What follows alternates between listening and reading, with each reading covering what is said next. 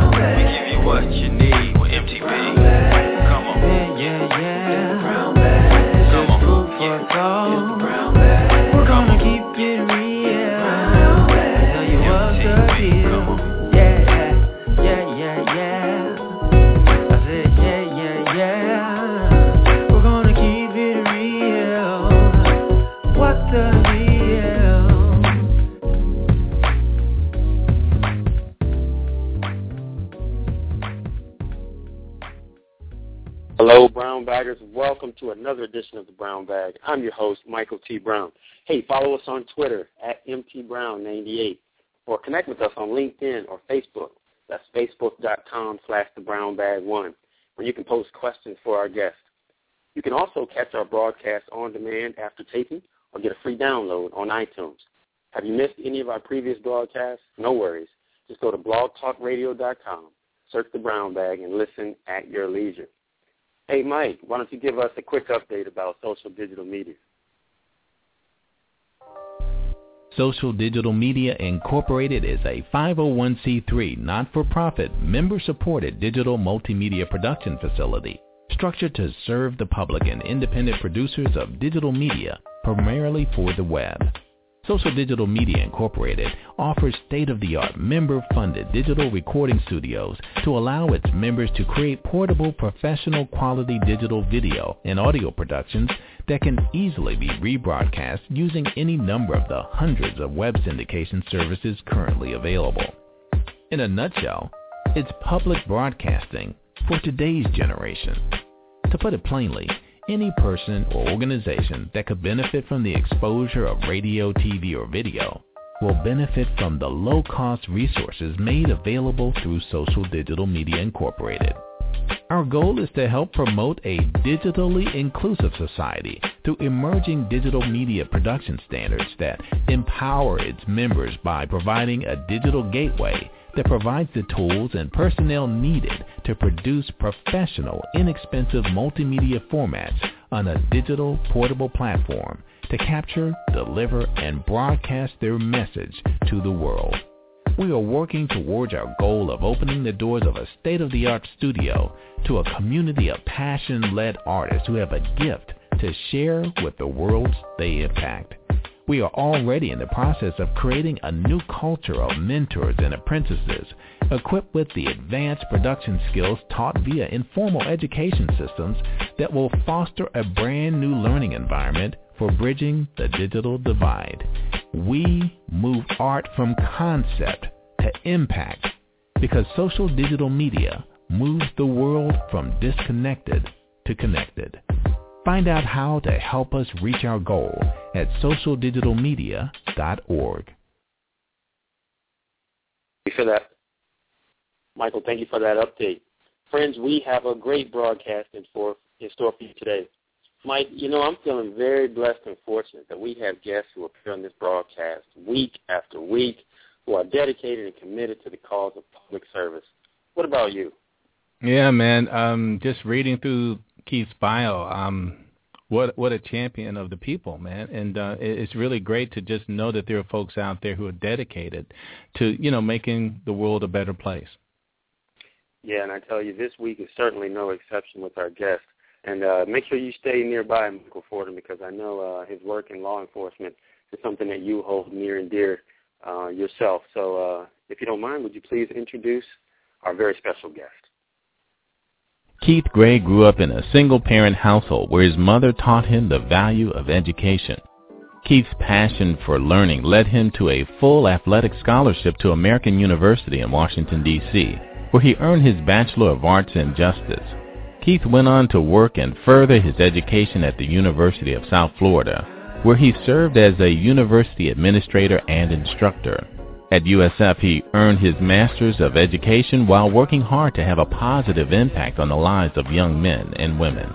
As an administrator, he was primarily responsible for ensuring minority students were able to gain access and matriculate through college. Keith helped many first-generation students like himself become successfully admitted in college and set on the pathway to prosperity. Keith has always wanted more for his community. He has a passion for youth who have experienced tough circumstances, just as he did growing up. After witnessing consistently low African American male college enrollment, Keith sought to work on the ground to protect and serve disadvantaged youth. This led him to a career in law enforcement, where he served for a number of years as an officer with the Metropolitan Police Department in Washington, D.C. As an officer, Keith was responsible for ensuring the safety and security of several recreation centers and youth serving facilities. While serving as a mentor to many youth who attended the centers, he used his athletic talent and experiences to partner with other divisions within the department to organize basketball clinics across the city in an effort to open the lines of communication between the police and the community's youth.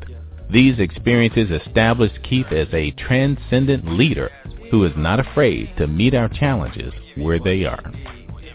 Keith is a tireless leader with a heart and mind dedicated to helping everyday people. Keith is committed to community development and looks forward to serving all of his neighbors and friends in Prince George's County.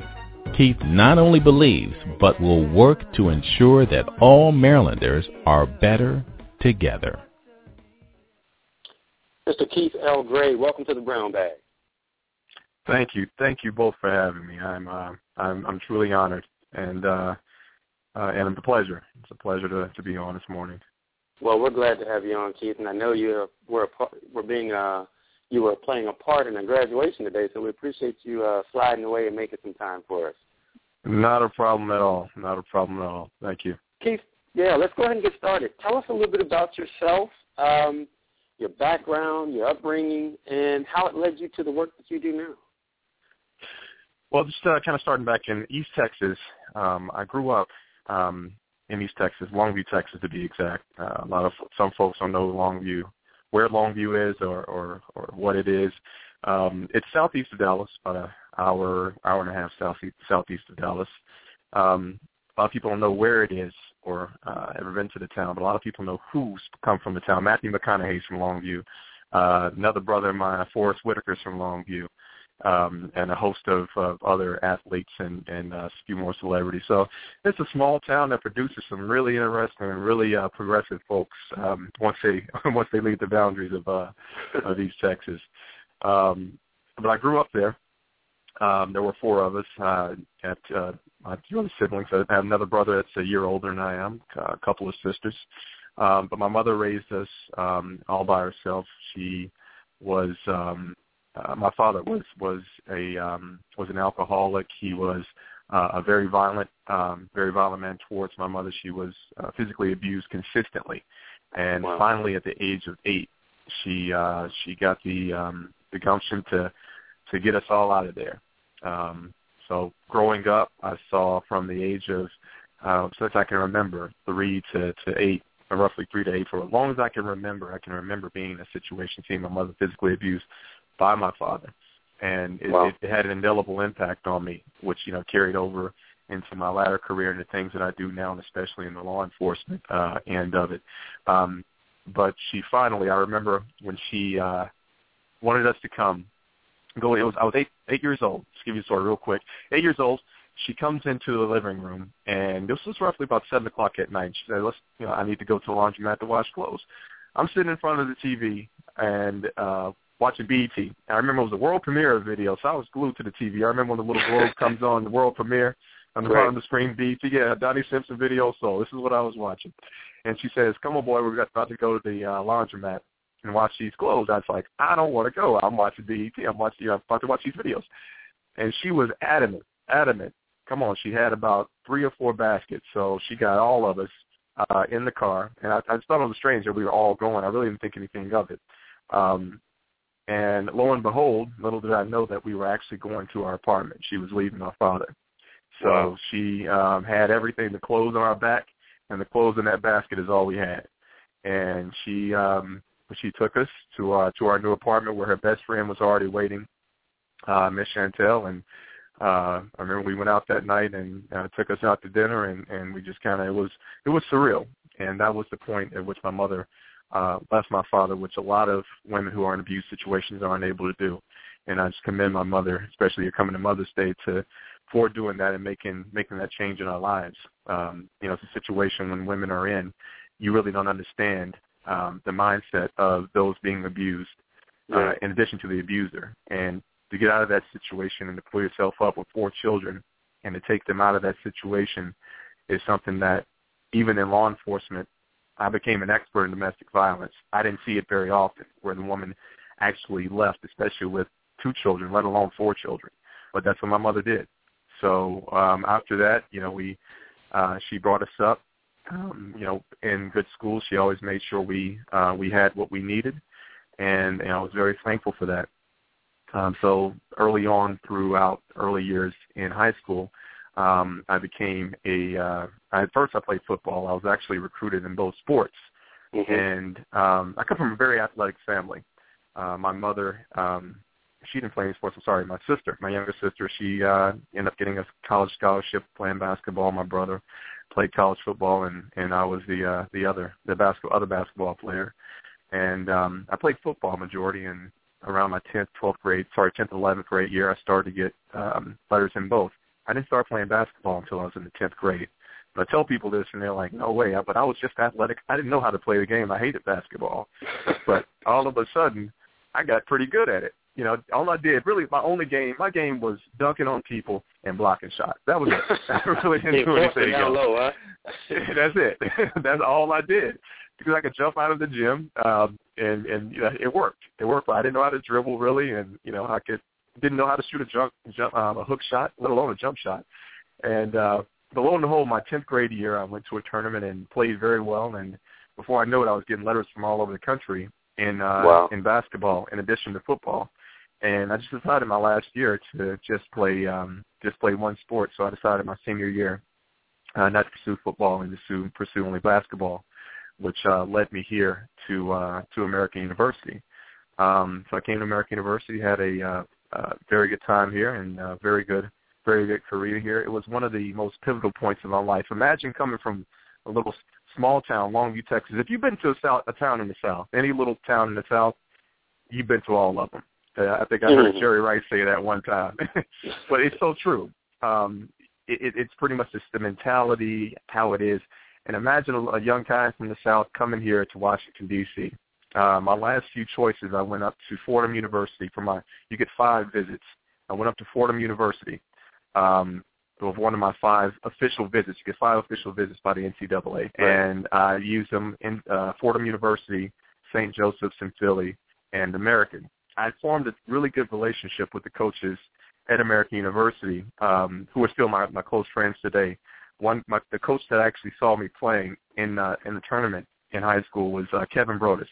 Kevin is now the assistant um, assistant coach, head assistant coach for Georgetown. Uh, but he spent some time up in uh, up at Binghamton University, and also Scott Spinelli, who's the uh, head assistant coach over at Maryland now. And I formed a really solid relationship with those guys. So I, you know, coming here to DC was kind of they already had the upper hand because they had formed a really close relationship and bond with me. So I go up to uh, school in Philly, went to visit the school in Philly. Phil Martelli was the coach up there at the time, and they had gone to the Sweet 16 the year before. So this is how close I was going to Philadelphia. Um, going to the Sweet 16 the year before, and just basically, um, I didn't think he was going to be there. I thought, uh, you know, he's the smallest school. He's going to be getting a bigger contract. And you know, Phil Martelli is still there today. Great guy. Yeah. Still the coach there today. Um, and went up to Fordham University in New York City, and and um, but I came here to to American, and it was like I was at home. And again, imagine taking a guy out of a small town in Longview and putting him right in the, in the the middle of DC. Um, let's say, let's just say it opened my eyes up to a whole new world. Um, you know, meeting and being around people from one, over 187 plus 100 countries. Um, it, it was it was surreal. It was surreal. It was an amazing, amazing experience that really changed me as as a young man, as a and formulated who I am today, having the understanding for people, for culture. Um, it, it really had an indelible impact for and for that, you know, I'm really indebted to American University for that. Yeah. Um, so it, it was a, a really good experience. Spent some time after that, after college. Uh, very short time, I was able to go play professionally uh, in Europe, um, in Germany to be exact. To be exact, um, and uh, had a, a little injury, and I came back, and I I didn't want to be one of those guys that was just out there playing sports, you know, playing professionally, didn't have anything to show of it uh, when he was finished. So I was always always had my mind on getting my graduate degree. And mm-hmm. so when I had a little injury, I was like, yeah, it, it really put things into perspective. Like you really can't play for forever. You have to have a backup plan. And so what I decided to do was to come back to the states and um, apply for graduate school and take some time off because I was burnt out at that point. You know, it's just yeah. I was re- I was really ready for it. You know, ready for the change. I was ready to get back in school and, and kind of experience that and have something to show for um, after I was finished playing and having being able to have another career. So I went, got my graduate degree, University of South Florida. And what I did upon finishing, in addition to that, I was working. While I was at, I was working at the university, and I was loving it. Uh, my first job at the university was an academic advisor.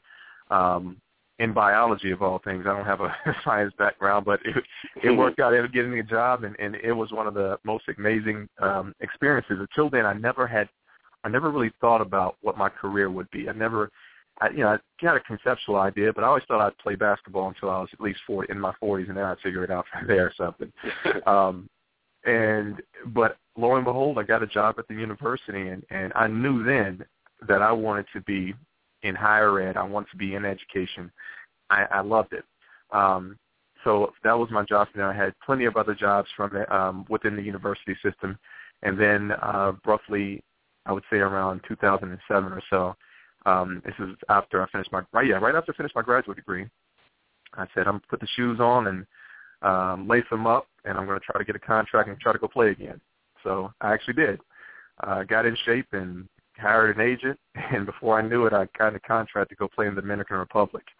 So wow. I was in Puerto Plata, right? I was in Puerto Plata, and it was a uh, a very unique experience. I'd never gone to to the Dominican Republic before, and I didn't know that it was really truly a third world country in every sense of the hmm. word. If you, I don't know if you, either one of you have ever been, but it's literally like a, you know, like a you see on TV like a Brazilian favela. You know, it's like wow. the, the shacks with no running water, just tin roofs, and uh, that's exactly what it is. And it was, um, it was eye opening. So I'm getting off the plane when the, when the uh, president of the team and the other guys come and pick me up, and I'm like, where am I going to stay? They're like, don't worry, you're going to stay in paradise. Don't worry. So my my abode was a uh, uh, five star, four, four or five, really good resort, really nice resort. I think it was a Sheraton resort um, there in Puerto Plata. That's where I lived. So I, it, was like being in paradise. But um, ultimately, um, I didn't get the deal that I wanted uh, to to continue to pursue a career and going back to Europe, which is what I was looking to do. So I decided to stay um, to come on back to the states because I already had a, a really good career at South Florida. I was already kind of on my way. I finished my graduate degree. um, was about to start PhD courses, so that was already on my mind. So really, basketball was like one of those things. I don't like having regrets. So it's one of those things right. where I said, I got to do this. I got to do it. After I played, you, you hear, you know, you hear like, man, you're playing basketball and living on a resort.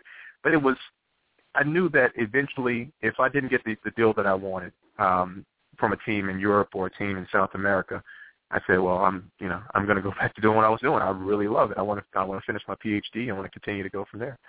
And um, got a couple, couple of offers, but they were pretty low ball offers because I had been out of the sport for over, over three years. And after two years, if you're playing internationally, they consider you retired. and you really people come in left and right with low ball off, offers. Even if you do come back, um, I played a little bit in the Dominican uh, League for about uh, a couple months, and was actually um, got those off- offers after afterwards, and I was on the table, and but I didn't take it because um, at that point I had a uh, had a family, and you know just uprooting. It's like, well, you know, I'll go back to the states and um, and continue what I was doing, which I really love. So that's kind of what led me on my, path now. After I finished up with um, uh, working in higher ed, kind of one of the things that you, you have this epiphany. Um, I was running a mentoring program in the College of Business uh, at the University of South Florida called the Corporate Mentoring uh, Corporate Mentor Program. Um, upon the culmination of our event, uh, we, uh, you know, there's some financial trouble with with the uh, state. The uh, state was having every university cut 10% from its budget, and mm-hmm. every program deemed non-essential was either totally nixed or it was actually, you know, formed and, and condensed into another program. Another program absorbed it. Um, my program fell victim to that. So after that, um, I decided to look for uh, look look to go into something that I truly wanted to to do. Again, this is a theme with me. I didn't I never like to have regrets. So I, I thought about uh, my undergraduate days and how my I had a very strong interest in law enforcement. So I decided to um, come back here to D.C. I had relationships with former police officers on the department, and um, the idea was to come back here to Washington and, and join a force. And I, I didn't want to. I knew that I wanted to go in law enforcement. I said I'm going back to D.C. Um, to uh, to join the force there because I knew that I would get the quality of of experience that I was looking for. And boy, did I! join that department, yeah, you are thrown into the fire. I mean, it is um, it is one of those deals where you you have to think quick on your feet. Um, once you come out of the academy, I mean, it was it, it was everything I expected and then some. Um, so after t- spending time with the force there, um, you know, it led me to to do some other things after leaving the department, and which eventually people asked me, you know, Keith, why do you, you know, why did you want to go into politics? Why were you thinking about that? I didn't know you had a political any political aspirations. I've always had um, a, a very strong political ideology. University. Um, if you're familiar with American University, it's probably one of the most political schools in the country. I think I think U.S. News and World Reports um, uh, uh, deemed it that, gave it that that um, that uh, that award. But it is everything is you know students protest left and right. The the professors, the faculty, the staff, everybody is is geared toward government and towards politics. So whether you understand it or like it or not, you're gonna have you're gonna really be in tune with with your own morals and values and how to actively um, how to actively uh, support those things through politics, right. through action, through legislation. It teaches you all that.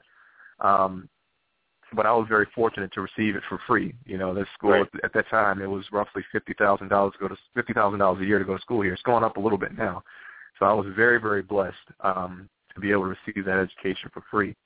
Um, but going into politics was something that I'd always thought I would do. I was like, okay, I, I finish my career doing this, and then I'll and then I'll do it. But being a part of the um, police department uh, in D.C. in particular, Washington, D.C. was number one in 2010 for marijuana-related arrests. And who did we normally lock up? I mean, pretty much 9.7 times out of 10, they were young black males. So, you know, seeing how rampant it was, you know, it was inherently something that I just I didn't agree with. I didn't know it was my job. You know, if I had to right. encounter it, and there's a situation, of course, after you really learn how to be, you know, your own your own cop, if you will, you can use your discretion, and that's what I found mm-hmm. myself doing very often. You know, if it was if it was a situation where you have, you know, you got a group of young men, you know, just hanging out, having a good time, and you know, you you they may be hanging out on somebody's porch, and you happen to smell the marijuana, for example. That gives you the probable cause to then search them for other things. You know, just just do a little pat down, make sure nobody has anything on. Especially, I worked in Trinidad neighborhood, which is in Upper Northeast, and you know this would happen quite frequently. Um, you know, it gives you that the um, the probable cause to do a search, to do a pat down, and if you find something, a gun or something, that's you know that that's all that's good. You find a gun, it's guns are not allowed in D.C. So that was that's actually what I was looking for, is to kind of pad the stats. But if it was something where they were just smoking a, a, a joint or something like that, whereas and if another officer would have come along, they might have arrested them for that and give this young Right. man a record for having a joint or a little bag of weed. I, I I couldn't do that, and so yeah, I found myself, you know, encountering these young men. They always, you know, they remembered it. Like yeah, that's you know that's all. And that's how you get, you know, they, they gave you respect on the street if they Right. knew that you were fair, and they knew that you you know you were not going to, uh, as they say, hem them up or um, Absolutely. for um or press them out for for anything that's not you know that's not worth being pressed out about. Yeah. Um, so I decided, you know, I'm not going to give any young men records if it's if there's not anything else there. You know, this is something that, you know, all right, well, I'll see you around. you know, it's kind of yeah. one of those yeah. deals. Yeah. And not every officer employs that type of judgment, and especially if you have an officer that's not used to dealing with the population, for example, um, and they, you know, they, they're just they're new to the job or whatever the case may be. You know, they they may not um, they may not exercise that type of judgment and that type of discretion. So I found myself doing that, and in doing so, I just came to the point to where having a better understanding of of how those laws truly affected the bigger system. These young men go into the system in which across the board, I didn't really realize their stats until a couple of years later of how one-sided it is. So really that gave me the ideal that, okay, this is legislation that I think should change. You know, these these laws should be relaxed.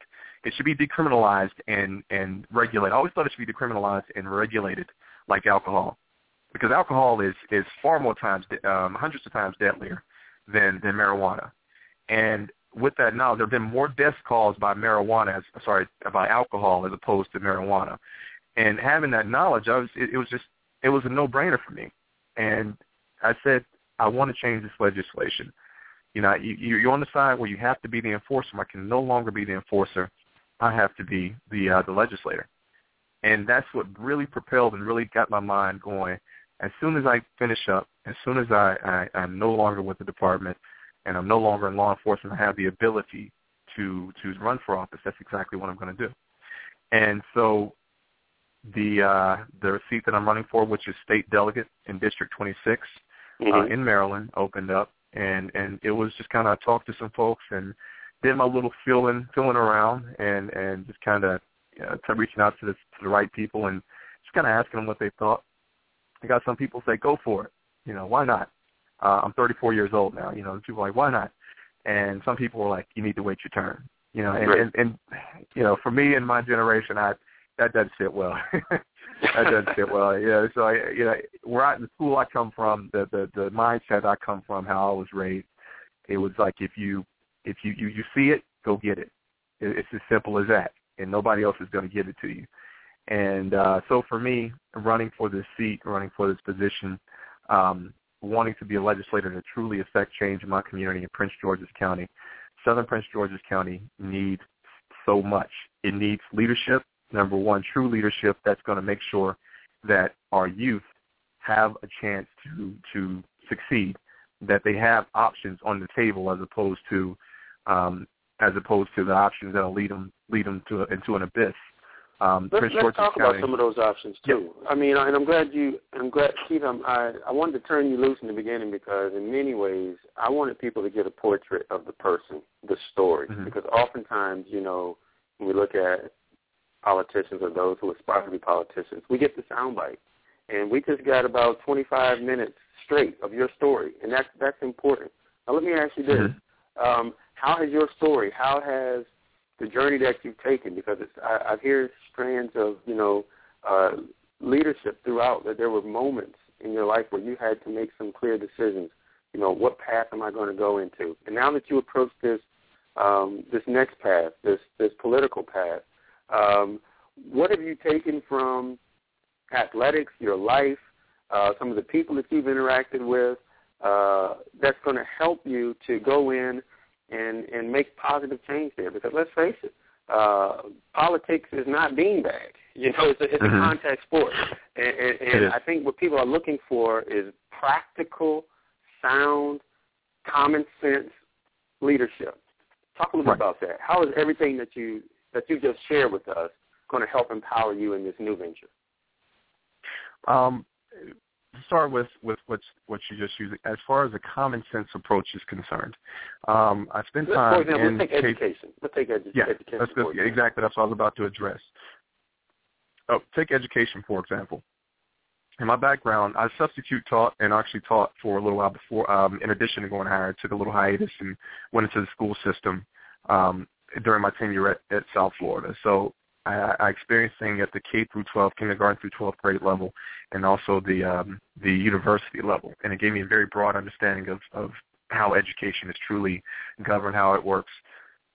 That gave me a really good approach, number one, from understanding people, understanding people how they uh, how how they want their children to learn, if they want their children. Everybody wants their children to learn. At least they say they do. Absolutely. But you know, one thing that that I, I I realized and I recognized was just that communities are different in their approach. Um, there are a lot of communities that um, that say that they want better education system for our children, but if you go to a PTA meeting, um, you know, you're you're you're you're you hear crickets. You know, you four or five people. When you go to a neighboring jurisdiction or a neighboring county or a neighboring school, you know, PTA meeting is like a social event. You know, you you just packed house. right. And you, you truly see what communities are putting the action into wanting their, their children to learn, and not just relying on elected officials um, or the administrators at the school to to teach their children. Teaching starts at home. That was something I've always known. My mom always, you know, had a some type of regimen. Always made sure we did our, our homework. Always made sure she checked on it. Was always active. You know, she was so busy working numerous jobs. She, you know, she worked mainly retail jobs, but she always made sure that, you know, if she didn't know how to do it, she, you know, she make sure she talked to her teacher to to help us out with it, or you know, she'd make sure she'd be on top of it, and make sure we are doing our homework.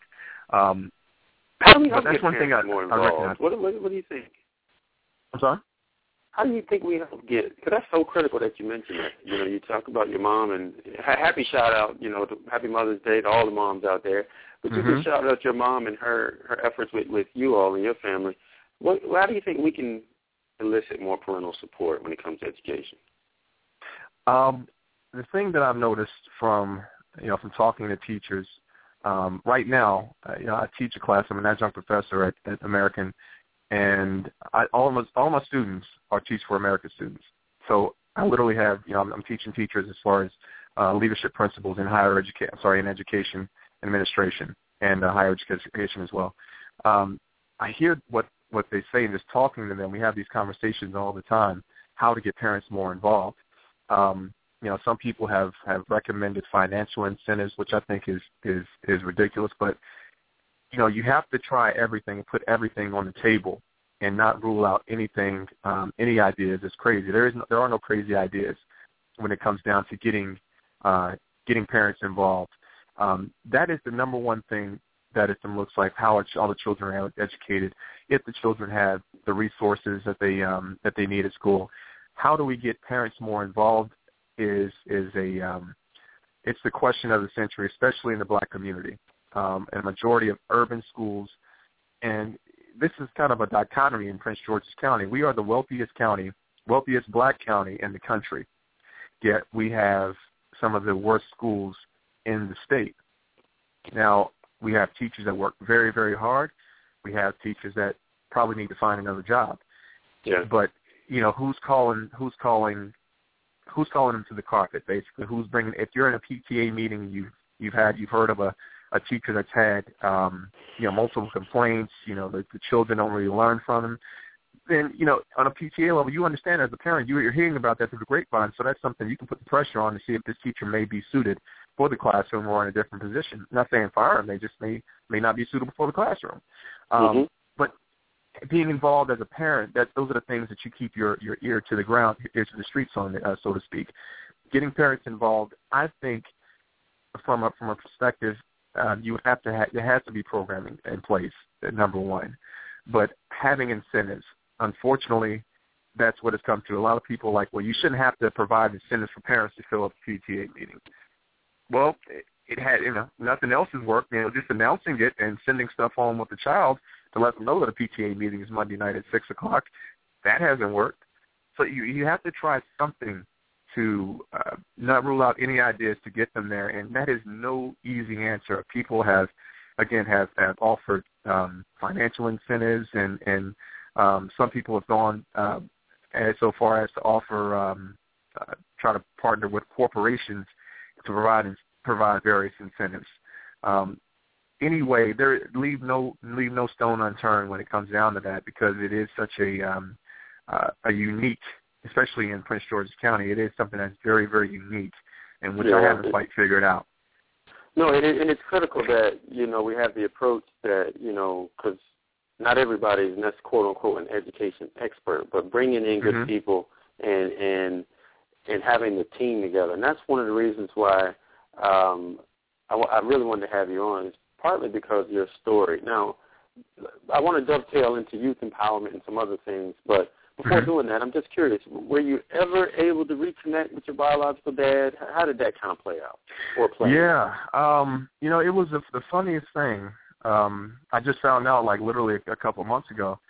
I, I just found out my mother told me my, my brother actually he still talks to him quite frequently, and my, my brother Wow. doesn't mention it. yeah, and it's an amazing thing because I, I my father after we they divorced, um, we lived he lived probably I don't know like a stone's throw. I'm not even kidding, like a stone's throw, five five miles maybe from us and I, I can count on on a couple hey, on fingers and toes how many times I saw him within from the time I was eight until the time I was thirteen. Um, he only attended one sporting event of mine that I I can remember. You have these things: the seventh grade, a foot seventh grade football game. Other than that, and mind you, my brother and I were some of the some of the best players on the team and some of the best players in in uh, in the state um, at the time. But we still, you know, he still did. Everyone was raving about the Gray Boys, the Gray Boys, and you know, I still didn't see him. And I remember my 11th grade year, and this is when like I was at the height. I mean, I had shoe boxes full of full of letters from every college you can imagine. Um, in the corner, I mean, I, I was really playing well. It was, the game was on my birthday. Uh, my birthday is February 5th, and it was a game to capture the uh to win the district championship. I mean like if you win a city or county championship, that's how it is here. But to win the district championship and um I saw my father probably a few days before that. I said, Dad, I, I, I really want you to come to the game. Really want you to come to the game. He's, he's like, Oh yeah, I'll be there. I'll be there. And I was looking forward to him. I, I remember, uh, like at halftime, I was just looking the entire time, run up and down the floor. I had a, I had like, uh, uh, almost career game, like 25 points, several rebounds. I mean, I, I had a really good game. But I remember walk, running up and down the court. I was looking for him in the stands. Kept looking for him. Kept looking for him. And at the end of the game, you know, I looked around and I saw my mom, of course, and I didn't see I didn't see him. And I'm like, wow.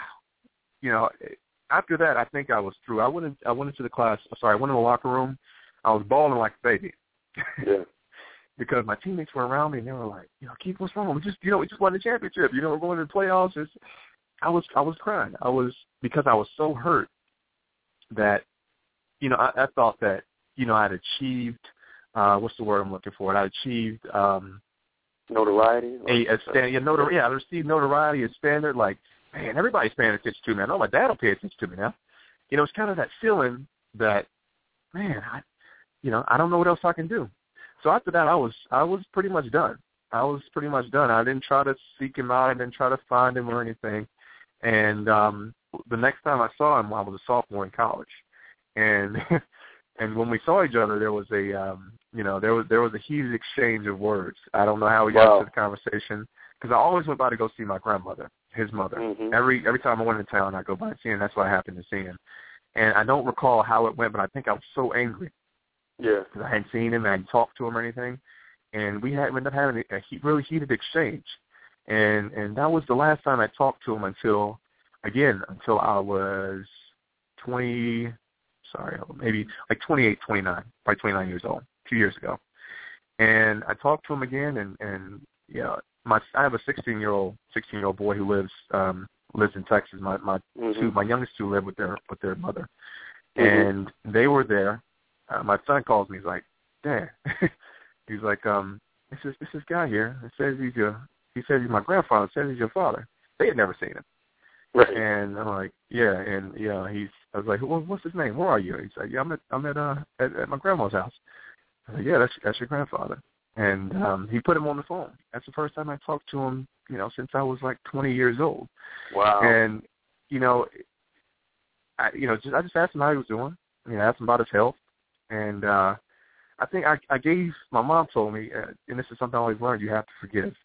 yeah. And I'm, I'm a man of God, and, and I know at even that level, I forgave him. I forgave him a long time ago, um, well before that. So talking to him, it wasn't all that anger. I, I know that years ago, after that last encounter with him, I think that our interaction we had when I was a sophomore in college really let let it out. And um, so after that, I really didn't have a, um, I really didn't hold any more anger in or anything. I was, Yeah. I was good. I knew I was going to be okay. You know, I knew I was going to get my college degree. I knew I was going to be, I was, I'm good. So I really didn't concentrate or focus on it. But talking to him, I asked him how he how he was doing this last time, and you know he gave me his phone number, and and I, I still, again, this was probably about three, four, uh, four, almost five years ago. I still haven't reached out to him. I still haven't talked to him very often. Um, you know, it's not it's not because of anger or anything, but Mhm. I just there really hasn't been a desire to foster that relationship. You know, it, it hasn't hasn't affected me. um, hasn't affected me because I got over But it you said so your long brother. ago. You you said your Yeah, but my brother- my brother maintains- yeah, right, my brother maintains I'm glad you're sharing this. I'm glad you're sharing this because I think I just think this conversation is helping a lot of people. It's just a lot of a lot of stuff that's been you, you floating. That's good stuff. But your brother's been speaking with him.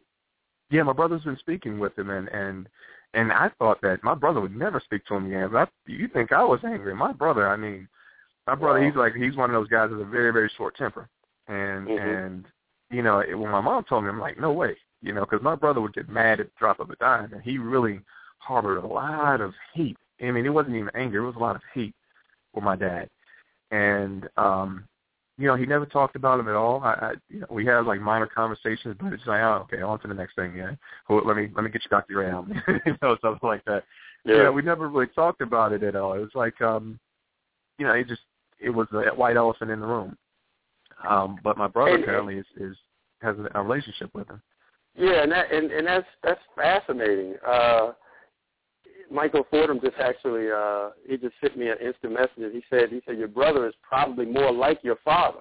You know, it's Yeah. like, Yeah, you know, I, I you know, that's he, what he, it he is. just messaged me that. Yeah, and, Yeah. And, and, and it's just fascinating that we share this, Keith. And I, I think a lot of people are going to be able to relate to your story and the work that you do. I mean, you think about the thread of public service that you've had, um, hands dirty in dealing with, you know, our youth, working with youth Mhm. empowerment. Um, but at the same time, and I think for those who, you know, who are listening, who might be doing great things, it's interesting. Many times, you know, we can be so focused in on our our work that there's things going on, you know, in the background that might be Mhm. bothering us or making us angry that right. that that maybe we've stuffed. I'm sure a lot of the young men you've dealt with, many of Mhm. them, you know, the elephant in the room. Let's face it, is the father issue. And you Right. sharing your story, I think it's going to be able to help a lot of people. And, and the fact that you're not holding anger and, and there's not hatred and there's forgiveness, who knows? I mean, you might even uh, pick up the pick up the phone and reach out to him like your brother did. Who knows? Yeah, you know, and, and I've been thinking about it the last the last few days, and I, uh, and uh, you know, it's something that I think I'm going to have to do, um, just from from respect for my father, Yeah. for him being my father. I think that's something I, I have to do. Um, and I don't think again, that. Yeah, I don't mean to cut Oh, you off, but I mean we, we we're we're talking about it in the context of you, but in many Mhm. ways, you know, it's a lot bigger than you. What we're talking about Yeah. this issue A- and how absolutely. it affects And- youth. Yeah, yeah. Right. And, and and sharing this story with you guys, you know, a lot of people you're like, oh, you're, you're running for office, you shouldn't be so open. I, I don't, I don't. I think my story, like you say, it it helps. I know there are other young men who who going through the same exact thing, even grown men going through going through the same thing, Yeah. and they really haven't they haven't even figured out how to deal with it. They may still harbor that anger even into their their 30s and 40s, and and, and that's that's what this is about. You know, it, it you know politics aside or anything, it's we are human. We're human, right. and we're human at the basic level. We all have the same emotions, the same feelings, and we experience the same things.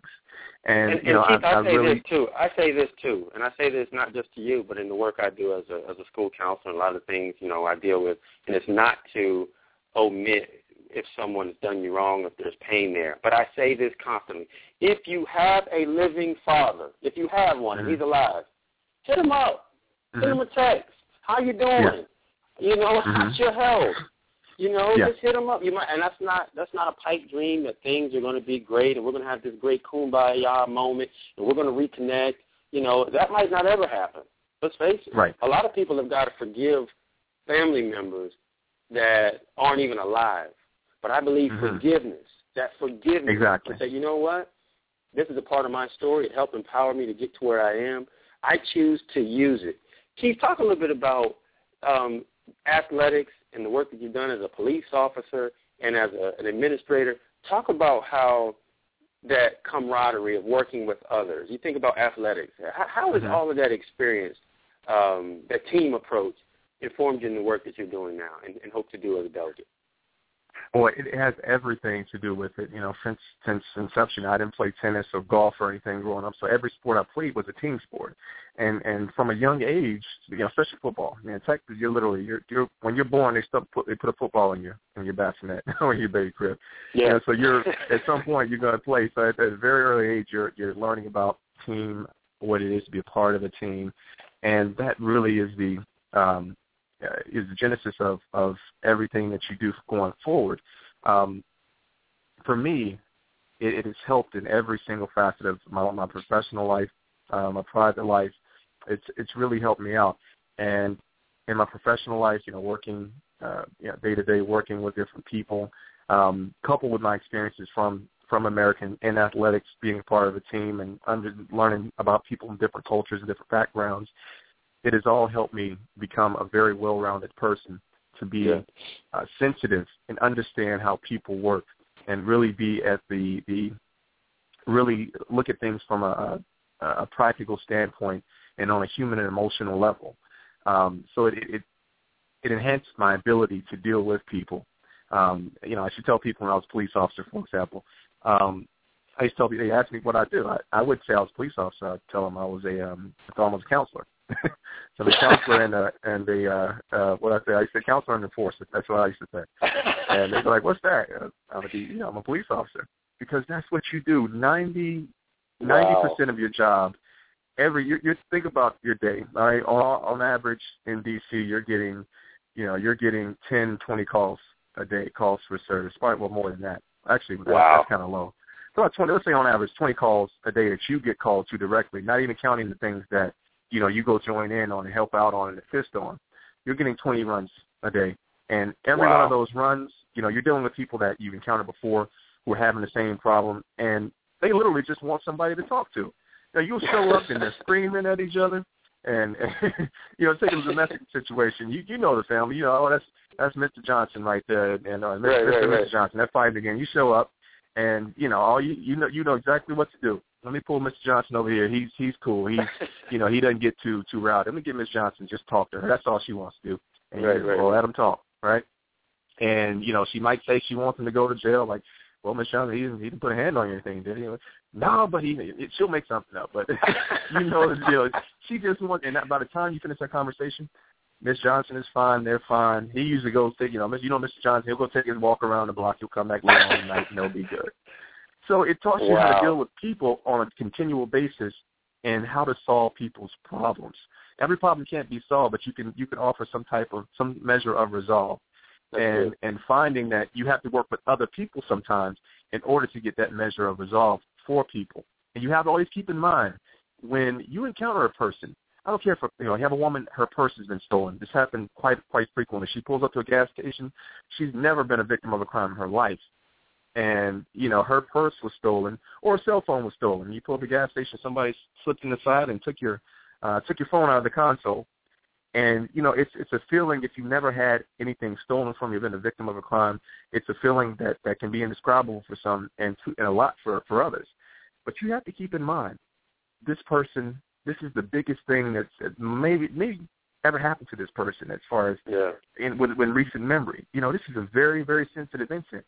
Granted, I just came off the scene from a homicide, but still you have to put yourself in the mindset that this is very important and not you know you're not thinking about what you just what you just went through you know an hour or two ago you know what you just saw or you know you just got shot at you know two or three hours ago. You're thinking Wow. about this person's situation. So it really taught me how to turn how to how to tune things out in addition to athletics you know being an athlete you know you Yeah. always you know, especially in basketball they say you you, know, you got to forget the last play. And I, I carried that into Yeah, it. But yeah. on a human level, on a, on a day-to-day uh, base, day-to-day human level, when I joined the police department and, and, and went to this line of work, that's you know, and enhanced that even more so. So it was it Yeah. was something that that really helped and really aided me. You know, and and that's that's good stuff there, Keith. And we don't do endorsements, you know, on our broadcast. But I will tell you this: I'll make an in general comment.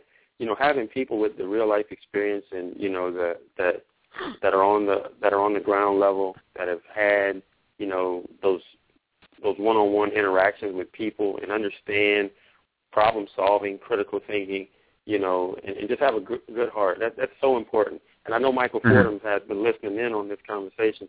And uh, Mike, I know you're chomping at the bit here to give some comments and feedback. Well, you know, I just want to say, um, listening to your story uh, and your your position and your your passion about your job and connecting with people. All I can say, uh, just to put it plainly and simply, is you're a real dude. You know, and Yeah, and, and that's so important. Um, Yeah. To someone who takes the job way beyond the training, way beyond the job description, and looks at how I can connect with people and truly make lives better. Go beyond the written objective and to try to do above and beyond. You know, that just says a lot about who you are as a person. And you know, you know, I can really appreciate that. I can appreciate someone who is not just looking at their power and authority and looking at when I can bring the hammer down, but actually how I Mhm. can help. So I, I just want to just you know praise you for the way you've approached your job and the way you've approached life and how you've taken these life lessons and made them work for you. Hmm hmm Oh, I, I definitely have. I definitely have. It's been a, it's been a, but for me, it's been a long road. But it's it's you know I got a lot more got a lot more work left to do. That's that's for sure. Yeah. And Keith, uh, let's face it, and and I'm glad. I like the direction this this broadcast is taking. You know, we don't. I was thinking we'd you know get to a lot of different topics, but really, I hear just about empowering people, empowering communities, em- empowering our youth. Um, let's face it, our youth are facing extraordinary challenges, and I know you've dealt with so many that feel disconnected from society, let alone the political process. What would you say uh, to that young person or that that family out there who who might be struggling, who's confronting you know a lot of issues and um, a Mhm. lot of problems? What would you say to encourage them today? I would say number one to the to to the young man or young woman that is going through going through something. You know, I always have to share my story. I was a teenage father. I was I had my son when I was 17, and you know his mother was was uh 16. You know we were young. We made it through. You know we made Yeah. it through. You have to keep your head down. You have to stay focused. Number one, stay focused on the goal that you want and see see beyond. You see beyond it. And I didn't have a lot of I had a few examples around me. I had uh, you know, two uncles that that that um, actually three uncles that I always looked up to.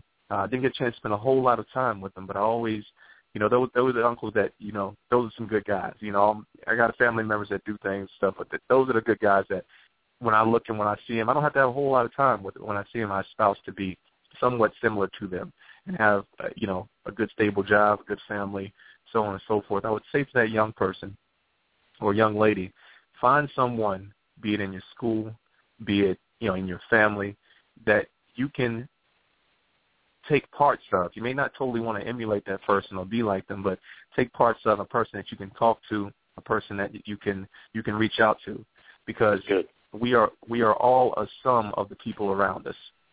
We are all a sum, um, a makeup of the people who, that that surround us.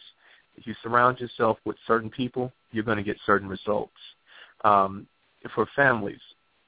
Families going through hard times, families that are are are you know kind of at a at a an impasse. You know, one thing I can tell you that we always stuck together as a family. We always stuck Wow. together as a family. My mother always led the charge. She always made sure that she stayed on top of our our, our education. Always made Mhm. sure, and we knew. And she always taught us that was the number one way that you were going to get anything in this world. And as I got Mm. older, I started to understand that even more, because it's not if you can have money, but at the very very base, the base. I mean, you still have. I ran into people just real quick. I ran into folks that you know are multimillionaires, but there's always. But he doesn't have X, Y. You know, he doesn't have an education. You know, and people still question the person. I'm like, this person has been successful, but even still, your question, if you get your, if you you have a basis of education that not only formal education, this is the difference. Formal education, you know, you're going to school, getting your master's, graduate, bachelor's, PhD. There's a lot of informal education. Always continually learn, continue to educate yourself in different things.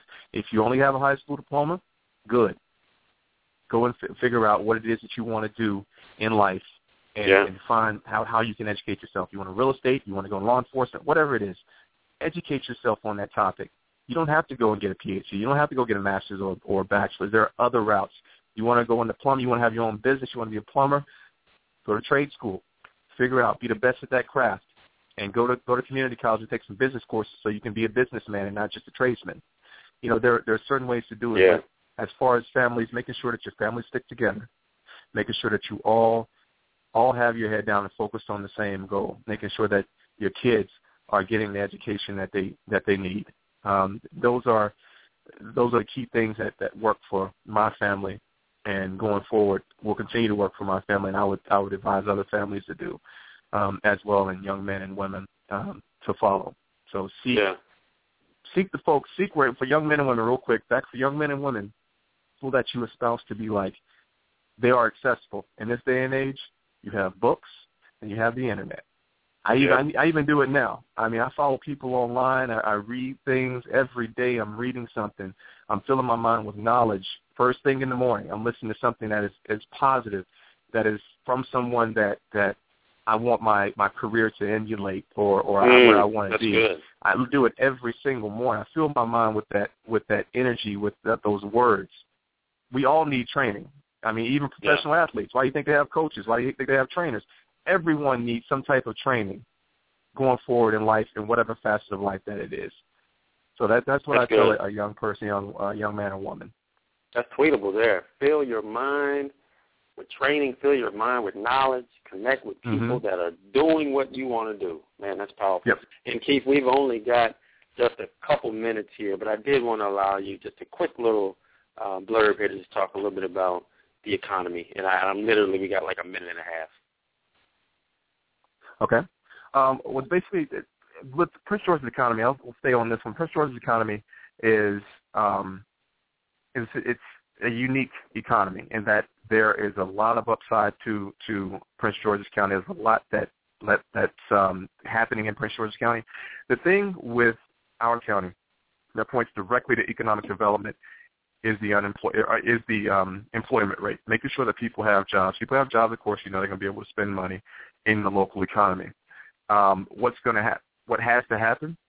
There are jobs that are coming, but people have to be trained to take those jobs.